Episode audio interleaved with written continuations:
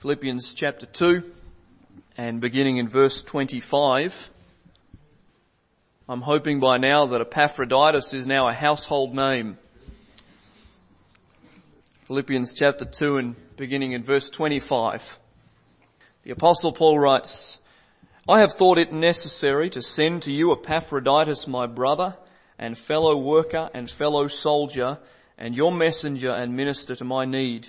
For he has been longing for you all and has been distressed because you heard that he was ill. Indeed, he was ill, near to death. But God had mercy on him, and not only on him, but on me also, lest I should have sorrow upon sorrow. I am the more eager to send him, therefore, that you may rejoice at seeing him again, and that I may be less anxious. So receive him in the Lord with all joy, and honour such men. For he nearly died for the work of Christ, risking his life to complete what was lacking in your service to me." This man Epaphroditus is only mentioned on two occasions in the whole of the Bible, here in our text and also in chapter four and verse eighteen. The only information given about this man and his character and anything that really relates to him is found in this text before us. That makes what we're looking at quite unique, and quite a unique character. He is the chosen delegate of the church at Philippi to deliver a love offering which they had collected for the Apostle Paul, who is presently under house arrest in Rome. The church at Philippi uh, have come together to give this gift. They have organized it, they've set it up, and they've chosen this man Epaphroditus to go from Philippi to Rome and deliver these funds to their beloved apostle. And unless there are other things outside of the scripture that we don't know about, they have not seen the Apostle Paul for probably twelve or thirteen years.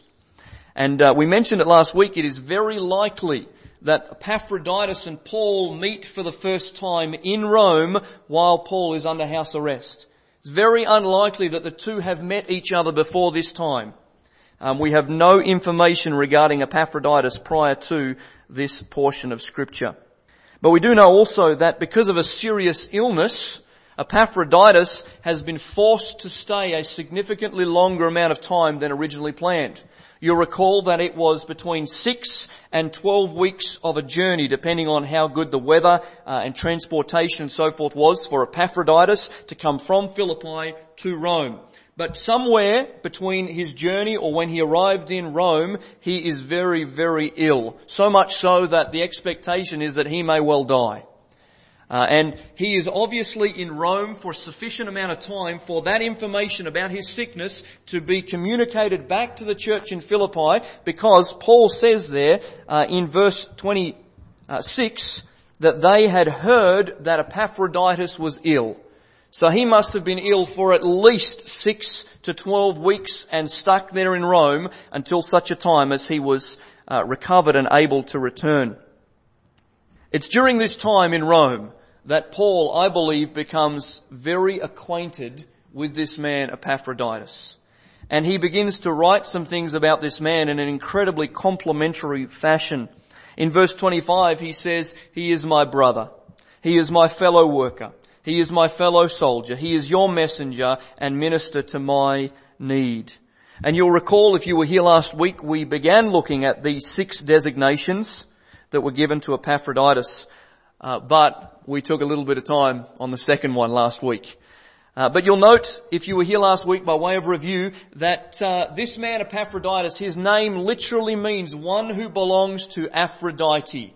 Gives us an insight into his upbringing, into the culture in which he was born, and uh, the pagan system uh, in which he grew up in.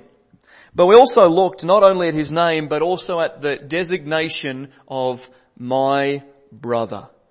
And uh, I've had a few people say throughout the week that that has been helpful as a reminder of what the church is. Because Paul has a unique understanding of the church, which is very different from today, is it not? Church is not how Paul saw it. Paul saw it in a greater, much greater way than perhaps what most do today. And I suggested to us that there were nine aspects that we can uh, look at as it relates to the spiritual family. Let me read them to you and then we'll look at where we're headed. Last week we discussed that in understanding my brother, that term, Paul understood that Epaphroditus was of the same bloodline, spiritually, family.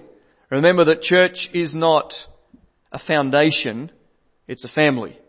Uh, remember that it is not a social club, uh, it is a living, breathing organism created by God. Secondly, we noted that he is under the authority of the head. Church is under the authority of the head, and the head of the church is not the pastor. The head of the church is not the pope. The head of the church is none other than the person we've been singing about all morning, the Lord Jesus Christ. And that is his authority and headship. Thirdly, we noted last week that we work together for common good in being brothers and sisters in Christ. We are working and functioning together for the common good, and that common good is one thing, the glory of God. That is the common good. We're not here for ourselves. We are here for his glory. Fourthly, we notice that we're to encourage one another and spend time together. This is not something we do on a, a one day a week concept. This isn't something that we, we come together for. Uh, we've done our, our duty today. We, we've had our religious obligations. Uh, church is family. We live in one another's pockets. That's the point. We're blood bought and we are connected, unified in Jesus Christ. And we spent some time looking at the importance of encouraging one another and spending time together. Fifthly, we looked at in a normal family, in a normal church setting, there is to be discipline and restoration, but not like the church does it today. Not where we are somehow trying to kick people out of assemblies because they did something wrong. As opposed to that, we are to try and restore them and help mend those broken bones spiritually. That is what we find in the scripture. We find in a normal family, as in the spiritual family, sixthly, that there are moments of friction and times of forgiveness. Uh, church will always have friction. You know why? Because we have people in it. Because we are flesh and blood. And we don't always get on and we won't always get on. Families do not always get on. But the spiritual family, though there be friction, there must also be forgiveness. And we noted that. And then seventhly, we said that uh, families grow and change. And we note that in the church, we are to grow and to change, to grow up and to be transformed and to be conformed, and all of those other terms we find in the scripture.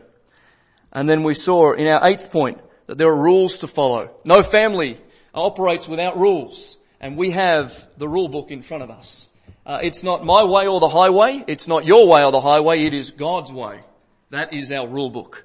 Uh, and so there are rules to follow. The final thing we looked at last week was that we are to love and provide for one another. Sadly, we live in the twenty-first century where we have a government system which we are thankful for, but it has replaced the church in most aspects. We are supposed to be providing for one another. When there is a need, when the body hurts, when this bone is hurting over here or, or this limb is sore, the church is to gather around. It was never the job of the government to do that for the church of Jesus Christ. It was our responsibility to look after one another, to help the widows and the afflicted and, and those who are not able to uh, deal with individual matters themselves. We love and we provide. Uh, and that was the, the final thing we looked at as a designation. When Paul said, my brother, he meant something quite different to what we mean. And so uh, the encouragement last week was that we would understand church for what it really is. And so this morning, if the Lord will let me, and we have sufficient time, I'm going to finish the rest of those designations for us. There are four left, uh, and uh, I want us to look at them this morning as we consider Epaphroditus, a devoted servant, part two. Heavenly Father, I thank you that we have your word in front of us. We thank you for the, the testimony and the example of this man, Epaphroditus. Uh, Lord, I pray uh, that you would cause us each to understand some more about this man's life. Uh, that we would learn much from him, from his testimony, from his life, uh, Lord, from uh, all that he has uh, accomplished for you. Uh, though he is virtually unknown to most of us, uh, we thank you for uh, his uh, his position here in the Scriptures for our consideration. Help us to live more and more like this man, Epaphroditus, as he uh, was living like his Saviour. We thank you so much for this time in your word. In Jesus' name, amen. Epaphroditus, a devoted servant, part two. The designations last week, you might recall, was Epaphroditus, his physical name. We looked at what that meant. Then we looked at the second designation where it says here in verse twenty-five, my brother. This morning, we move on to the third. And we notice in verse twenty-five, Paul says, I've thought it necessary to send to you Epaphroditus, my brother, and fellow worker. That's the first one we're looking at this morning. What it means to be a fellow worker. It's a precious word in the original language, and it denotes union in work or toil. In fact, we find that the Greek word is translated into English as synergy. The word synergy in English is the word we get from the Greek that is found here. This word synergy, we know what that means. A working together, a coming together. We talk about the synergism uh, of corporations. They come together and they work together effectively. We talk about synergy in various different ways. But that's literally the meaning of that Greek word, a synergy, a united effort. Paul has spent some time with this man, Epaphroditus. He's been sick, Epaphroditus, for some time. And Paul observes in this man a synergy and a union that relates to the work of proclaiming the gospel. I think it's interesting to note that uh, this is Paul observing this during this man's illness. Now, that's an interesting thought, because most of us, when we are ill and unwell, we're generally probably not that much fun to be around. It's not a, an exciting time in our life, so we don't generally, you know, think, man, I'm going to love this time while I'm ill. But Epaphroditus somehow demonstrated, even in his illness that nearly led to death, uh, such a love and such a camaraderie with the Apostle Paul that Paul writes to the church he's come from, this fellow is my fellow worker.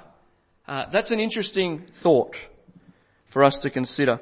In other words, Paul is thrilled that Epaphroditus is toiling in his corner of the vineyard to build God's kingdom like Paul is in Rome. You'll recall, no doubt, in the uh, earlier part of the New Testament, Doctor Luke, uh, who, by the way, is uh, very likely with the Apostle uh, Paul, or at least somewhere nearby him at this time, Doctor Luke records for us a time when John says, "Master, we saw someone casting out demons in your name, and we tried to stop him because he doesn't follow with us. He's not walking around with us." And Jesus said to him, "Do not stop him, for the one who is not against you is for you." I don't know if you remember that in Luke chapter nine verses forty-nine. That time where the apostle says, but there's a man over there, he's doing some things in your name, but he's not walking alongside of us right here. And the Lord Jesus was telling a very important truth to uh, his apostles at that time, and that is that those people right there who are in the same category as us, they're disciples, they may not be walking exactly in the same place we are, but they are serving the same Christ. They're not opposed to us, they're with us. Uh, and the Apostle Paul here, I think, is pointing out something very interesting as it relates to Epaphroditus. This man is not in Rome with us. He's not with this little group here, but he's over there with another group who name the same name as Jesus Christ and are living in the same way. And we read about the Philippian church. And he says, this man is a fellow worker. I believe with all of my heart that if God's people are going to make a consolidated attack on the kingdom of darkness, it is going to require synergy. It is going to require cooperation. It is going to require people working and functioning together as a church, not just as a single church, but as churches all over the place who love the Lord Jesus Christ and want to see His name lifted up. I believe that with all of my heart. Now let me be very quick to make comment here, because some of you may already be thinking this. I am not suggesting that we become ecumenical. What I mean by ecumenical is that we get all of these different faiths together, we bring them all together and we say we are all the same thing, and we try and have a consolidated effort in reaching people uh, with all of these different ideas in this group of people. That's not what we're talking about. We are not talking about uh, overlooking major theological issues. That's not what we're talking about. But we are talking about God's people who love Jesus Christ, who love His Word, who stand on the sufficiency of the Word and the Gospel, getting together and doing something for the cause of Christ. Labouring together faithfully and functionally for His glory. Because the Lord Jesus in John seventeen says that they may be one, that they may function in synergy. And yet today we see that in the Church of Jesus Christ we have pockets of people left, right and centre, but nobody really consolidated together to work for the common good, the glory of God. Now, I recognize it's becoming harder and harder for this to be a reality because we have less and less people who are committed to God's word. We have less and less assemblies who are saying, we stand on this truth.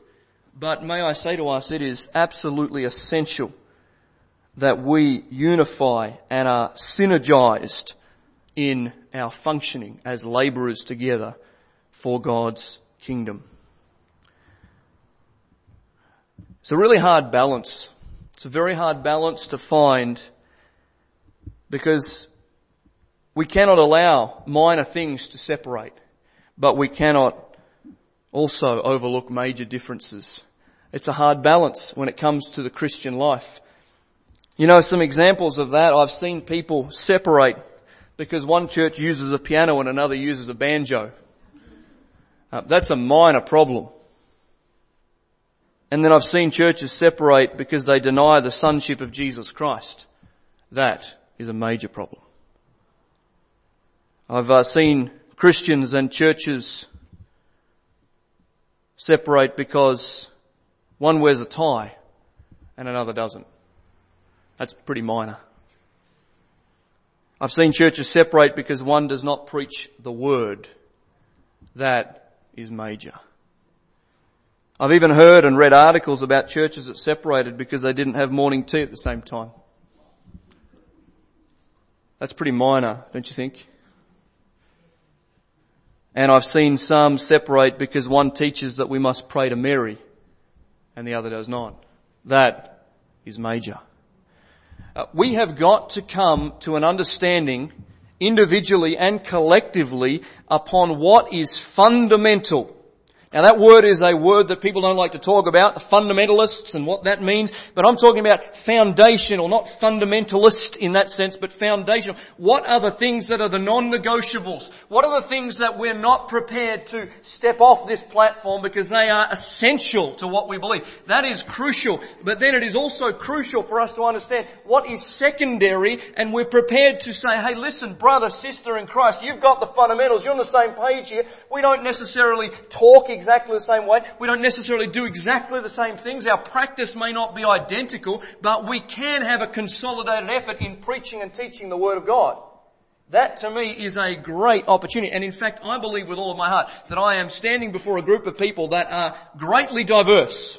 If we were to take the time this morning to look at each individual life and look at all the differences that we have as it relates to things, I think we would be shocked. How is it that this assembly can function like this? And I believe it is for one reason only, and that is that fundamentally, foundationally, Jesus Christ is head, and while He is head and the Word of God is supreme and sufficient in our midst, some of those other external matters and secondary issues are peripheral. Now we'll deal with some of those as we get into this next year, some of the peripheral matters that we need to understand somewhat, but when it comes to labouring together, we labour together for the cause of Jesus Christ. And what I love about Paul, and what I love about Epaphroditus, and what I love about John Mark and Barnabas is that they didn't necessarily agree on absolutely everything. In fact, Peter uh, and Paul had their differences at times, and they dealt with them as they needed to. But I want us to remember that while the gospel is central, while the scripture is sufficient, we're able to carry out a co-working, labouring together, as the Apostle Paul here says. Now, I know that no matter what I say this morning, there are going to be those who swing on either side of that comment. Some are going to say, okay, so Pastor Daniel was saying it doesn't really matter, we can do anything we like together, you know, with everybody. Let's just have everybody in here. I'm not saying that, and I'm also not saying that we have to agree on absolutely everything here either. But I am saying this, that while the gospel is central, while Jesus Christ is the head, while the scripture is sufficient and there may be various interpretations, we can work through those. We are co-laborers together for the cause of Jesus Christ. And my Bible tells me that these two men were able to function together from different places. And so what that brings to my mind is the fact that there are other assemblies, other people that are serving the Lord. And it's our responsibility to love and pray and care for them. And even those that we may not work with and function with because there are differences, we pray for them. They're not enemies of ours. They are not those who we would hate. They're not those who we would despise or gossip or slander about. They're those to whom we pray for. those for whom we seek to help and be a blessing. And I notice the importance in our text of fellow workers, fellow laborers. They were laboring for the same reason. It's also essential for us as a point of order to note that we are not so consumed with our own toiling that we forget that others are serving in other places. That we don't, we don't forget for a moment that there are those out there on a foreign mission field who are practically alone serving the Lord Jesus Christ with possible martyrdom in front of their faces at any time, at any moment, and they are fellow workers because they stand where we stand. And we need to be mindful of them. We need to pray for them. We need to look for opportunities to be a blessing and support them. In essence, I'm saying this, our heart should rejoice when we hear of other like-minded believers who are also abounding in the work of the Lord. That ought to rejoice our heart. Praise the Lord, there is a work going forward for the cause of Jesus Christ. But let me be specific before we move on from this point for us here today. What are you doing to serve the Lord? Now, there's a lot of talk about works, isn't there? And the Roman Catholic Church has destroyed that word because what we think today is that uh, we don't get saved by works, so we shouldn't talk about works. Let me say that's wrong. We are not saved by works. We know that to be true. But we are saved unto works. Ephesians two ten says we are His workmanship created in Christ Jesus unto good works. So we are to work. And we are to work within the confines of a local church. That's what we're supposed to do. That's what the whole New Testament is about. How they operated and functioned in a local church. Let me ask you, what are you doing to work for the Lord? Not for others. Not because I want that person to see me. What is my service? What is my gift? What am I operating? What am I giving to the Lord by means of service? By the way, this is not a call to get more done around here. Okay, I've sat in church all my life and heard pastors stand behind pulpits and uh, at the end of it they have a little flyer and say, now who wants to be on the cleaning roster? I just preached on works, who wants to do it? Okay, that's not what we're doing here. What I'm suggesting to us is that the scripture makes a mandate for us that we're to serve. So my question is, how are you serving? How are you labouring together in synergy with the rest of the body? How are you functioning? We are fellow labourers together in Christ. And we are called to serve Him together. And I think it's wonderful that there are no, there are no levels of service in the sense of what I do this morning as I preach, as I study is not greater in one sense than someone who cleans the carpet. It's not greater than someone who washes the window. We are serving and functioning together as one body. That's what the body does and as it is gifted. And so if you think, well, I'm, that's just a little sacrifice. If that is what God has put upon your heart to do here in this place for this people, then that is the greatest thing that you can do because that's what God wants you to do. So be mindful of the importance of fellow labouring, fellow worker. Notice what the Bible says here secondly this morning in verse twenty-five. Epaphroditus is my brother and fellow worker. Notice nextly, he is fellow soldier. Fellow soldier. Paul designates Epaphroditus again in the realm of union, but now specifically in the realm of conflict. Paul says, this man is unified with me in this conflict. He's a fellow soldier. He was a co-campaigner. Is the literal translation. One who had experienced the difficulty of the spiritual life. This was not someone who was unfamiliar with spiritual warfare. Epaphroditus was clearly, from the way the Apostle Paul talks about, he was very aware of spiritual conflict. He bore the battle scars and the pains associated with waging a good warfare. This virtually unknown man is called a fellow soldier of Paul. That's pretty big, don't you think? This man is a fellow soldier of mine. Now, we have a tendency to esteem the Apostle Paul pretty high, and, and he is, uh, he is a, uh, an outstanding individual as it relates to what God did with him. Uh, he's also the chief of sinners. Uh, but the Bible tells us that this man was a fellow soldier of the Apostle Paul. Let me just give you a couple of things to think about here this morning. The Christian life is not a playground. It is a battleground. This was never supposed to be a walk in the park. It's a war in the present. And it's constantly in the present tense. The war is not in the future. The war is in the present for the Christian. See, I am convinced more than ever that we have somehow forgotten that this Christian life that God has birthed me into was not supposed to be a bed of roses. We've forgotten, we've forgotten that this is actually spiritual warfare. And if you read Ephesians chapter six, you get a real picture of that. He says that we must be strong in the strength that comes from God because we are oppressed on every side. We're afflicted. There are things going on outside. There are things going on inside. We now have the battle with the world, the flesh and the devil. Whereas before, did you know that you were not at battle?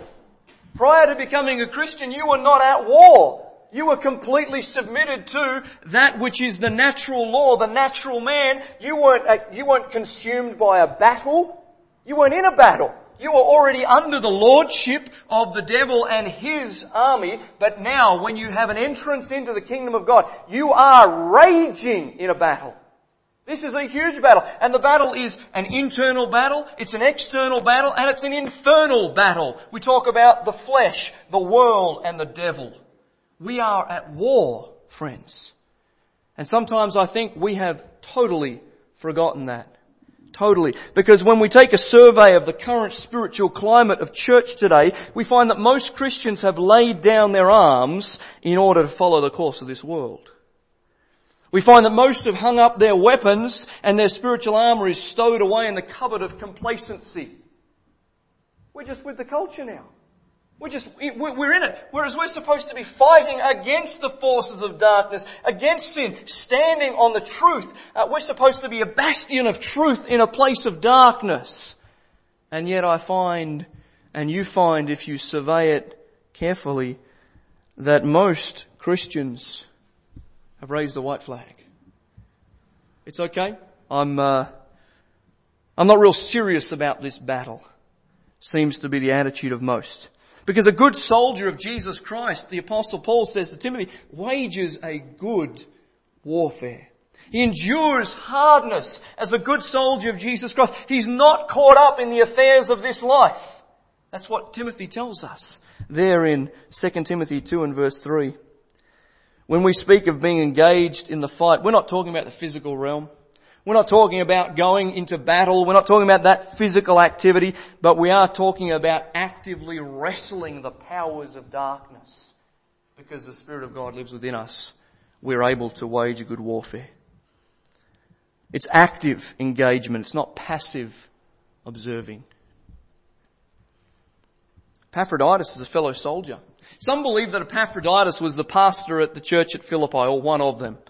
Um, we read in the very first verse of Philippians that there were both elders and deacons at the church there at Philippi. It's a possibility that Epaphroditus was one of those elders. I don't know. The Bible doesn't tell us that. But we do know this, that whoever he was, he was engaged in warfare. For Paul to say, you are fighting alongside of me, he must have been pretty serious. Because back in Philippians chapter one, Paul says, nobody... Nobody's really fighting with me. Nobody's in this with me. And even those who are opposed to me, uh, they, they, they are opposed to the gospel of Jesus Christ in Philippians chapter one. And they're doing something for God's cause. But he says it's it's it's a pretty lonely battle. But Epaphroditus is a fellow soldier. I wonder, as you take inventory of your own life, can you say that you are waging a good warfare? Can you say that daily I pick up my arms? Daily I don on the shield of faith and the breastplate of righteousness and the helmet of salvation and the belt of truth and the sword of the Spirit, which is the Word of God. And I go out to battle against the darkness. And sometimes I realise that when I do it in my own flesh, I lose and I, and I, I lose that battle for the day. But daily I am seeking to win the war against evil. I'm seeking to win against darkness. Are you a fellow soldier, I wonder?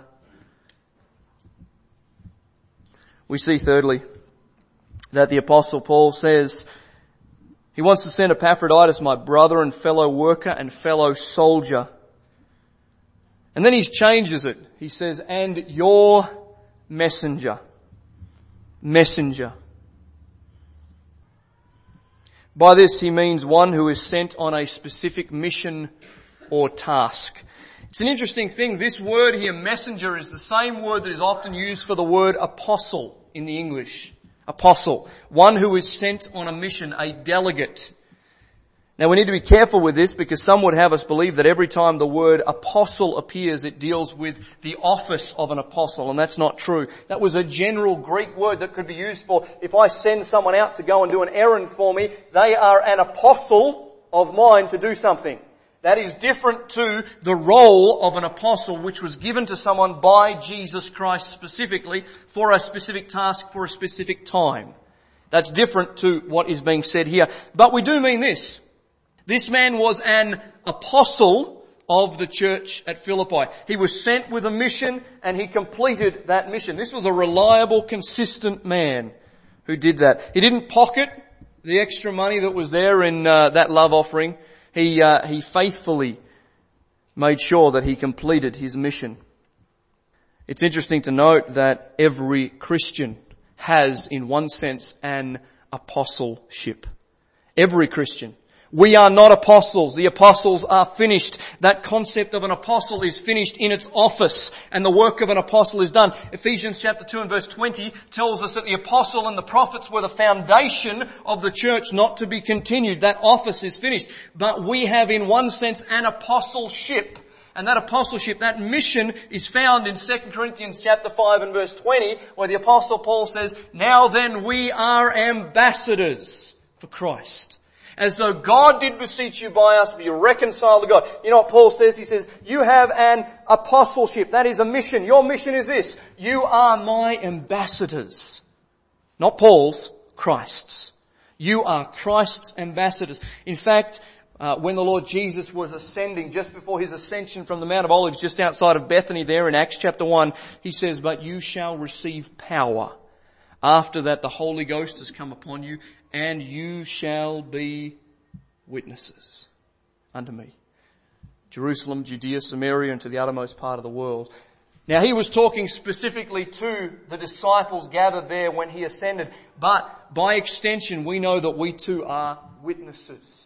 We are apostles, in one sense of that word, sent out delegates with a purpose. It's not optional. You know what I hear today, and I've shared this with us before. I hear today people asking this question, are you a witness for Jesus Christ? That's not a correct question. If you are saved, you are a witness. The question is, am I a faithful witness? Am I a good witness? Not am I a witness because Jesus says that the power of the Holy Spirit to come upon you, and you are, you shall be my witnesses. Every Christian is a witness of Jesus Christ. If he has changed your life, you have witnessed something. You are an evidence of that. The question is, am I a good evidence? Am I an exalting evidence? Am I a faithful witness in his cause? We've been delegated a task.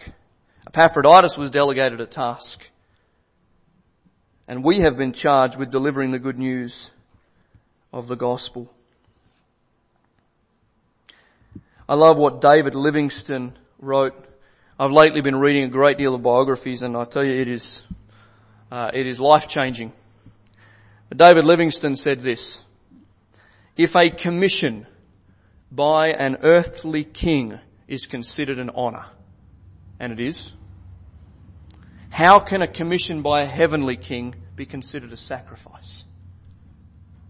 If, when a king says, go do this, we say, oh yeah, I'll do that for you, my king, no problem. How is it when it comes to Jesus Christ, the King of Kings and the Lord of Lords, who says, go and be my ambassador and be a faithful ambassador? We say, oh, that's too much sacrifice. Oh, that's too hard. You're asking too much of me. And yet an earthly king, we count it an absolute privilege to be an, an ambassador for the king. And yet that's the truth of our role. Epaphroditus was a faithful messenger, an apostle, a sent one. Would that be the epitaph of your life church? Or are we so consumed with our culture? Are we so consumed with our own agendas and our own plans that, you know what, I'm just going to lay aside my role as an ambassador and a witness and one who is supposed to be bearing the glory of God to others. I'm going to lay that aside in order to fulfill my own goals and passions. If that is the case, we are not consecrated, because a consecrated, surrendered Christian is one who says, anything, O Lord, you want to send me, I'll go wherever. You want to send me from Philippi to Rome, and possibly I may lose my life on that journey. It's a treacherous journey. There's a voyage, there's the sea, there's robbers. I'm prepared to go anywhere. I'm prepared to do anything. This is a call to consecration and surrender here. And we see that Epaphroditus was such a man who said, yes, I will go. I'm your man. You know, I think it's interesting that in Isaiah chapter six, we find that the Lord, the God of heaven, this blows my mind, is looking for a man to serve him. And he says, who can I send? Who will go for me? Who is it? Is there anybody out there who is interested in serving me? Is there anybody who's willing to be consumed with my goals, with my plans? And Isaiah responds, having seen the glory of God, says, then said I, here am I, send me. I wonder this morning, are there some of us here who know that God has called us to more, if I may say, more than just coming to church on a Sunday? God has called us to more than just meeting together once a week or twice a week or, or doing a little bit of fellowship here and there. But God has put something on my heart that I need to do, and I know He wants me to do it, but I'm not prepared to do it because I want to do my own thing. God has called us to absolute surrender. And every day of our life it ought to be, Lord, whatever you want is what I want. Your will is what I want to perform. May your will be done. We're supposed to pray like, you know why the Lord Jesus gave His disciples that prayer? That thy will be done on earth as it is in heaven. You know what that is? That's actually surrender on my part. May your will be done, not just out there, but in here too. In here. What does the Lord have for you that you are unprepared to do? What service is He calling you to? That you say, no, Lord, I won't do that. About twelve years ago, I was preaching uh, in a church uh, a fair distance from here. And I, uh, I actually, I believe I was preaching on Isaiah chapter six, the call of God. And uh, an older man came to me after the service with tears in his eyes. I think he was late sixties, maybe early seventies. Uh, and he came and he said, uh, thank you so much for that message. It was a great challenge. I want to just tell you my little story. And uh, with tears in his eyes, Uh, he said, forty-five perhaps years ago, he said, God called me to serve Him in a foreign mission field. And he said, I have ever since then been saying no. And he said, my life has been full of upheavals. And he said, I know that God has been seeking my attention for forty-five years, but I would not go. And he said to me on that occasion, the Lord has reminded me yet again of His call, and if I'm able and God provides it, I will go now. At seventy or whatever it was. And I filled, my eyes were filled with tears as I heard that and thought not of the joy that he might go and not that the Lord had used that message, but oh, filled with the sadness of what could have been had a man said, yes, I will do it. I will go, I will surrender, I will be what you want me to be. And we're not just talking about full-time service, folks. This is not just, hey, listen, how many of us are going to go to a foreign mission field today? Let's all walk down an aisle and surrender. That's not what this is about. This is about in every detail of my life. Somehow we put a great uh, emphasis on that which is a greater service over there on the mission field. This is a call to everyday service for Christ. There's a call to consecration every moment. Because you know what? If I consecrate, it doesn't matter whether He sends me to Africa or down to the grocery store in Alexandria, I'll be willing to go. It doesn't matter where or what He wants me to do. If I will just consecrate, if I'll just surrender, wow, what a life it'll be. And may I say, without it being a point to me, this is not what I want this to be, but I can tell you from experience, there is nothing like a surrendered life. I know that I know that I know that I am standing where God wants me.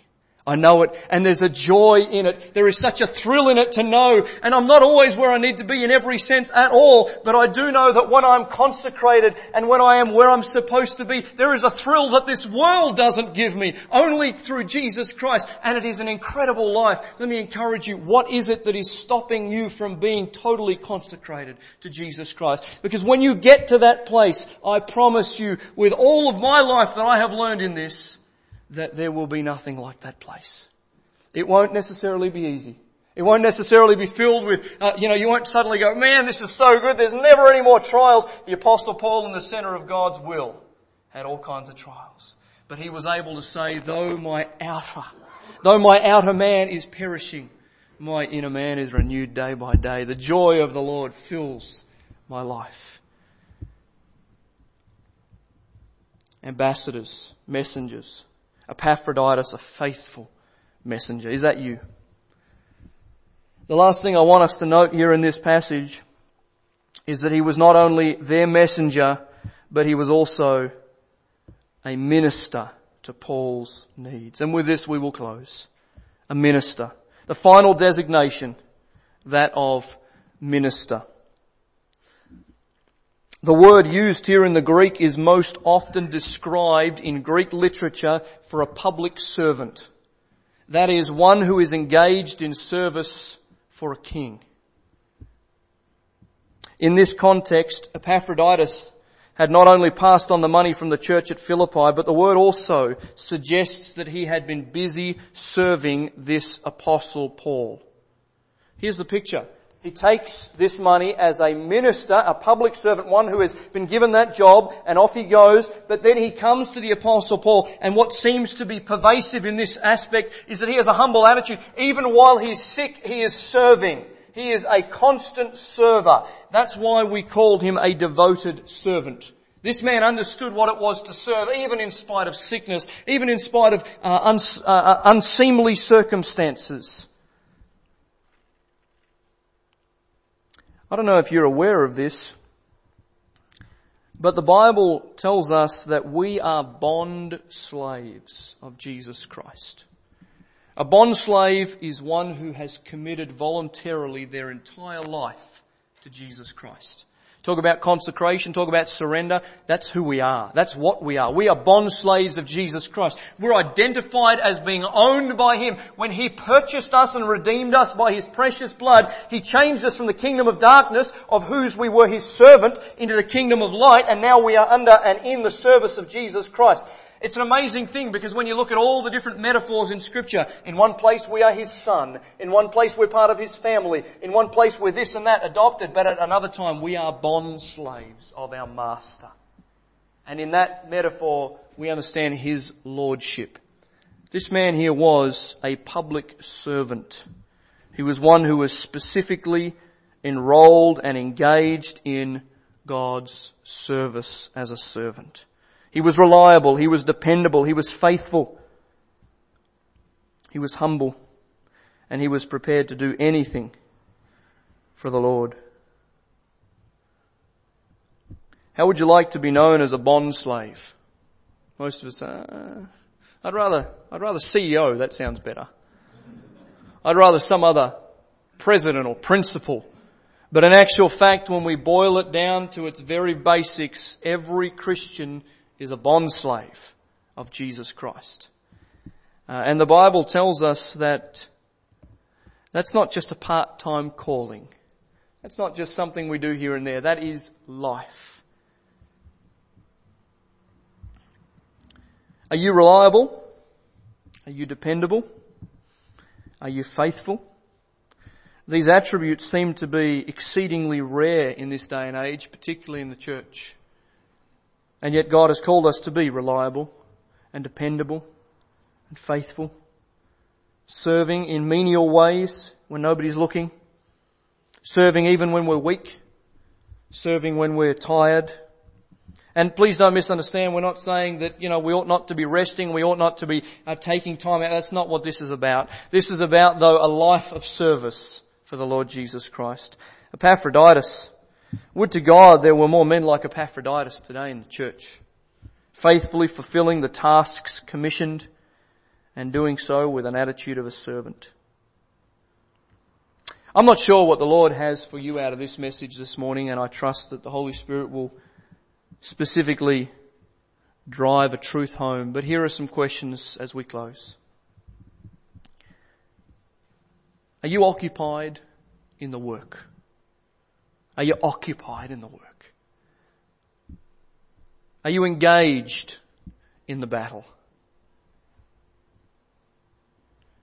Are you a faithful ambassador? Are you consecrated to His call? Are you a humble servant? Are you submissive?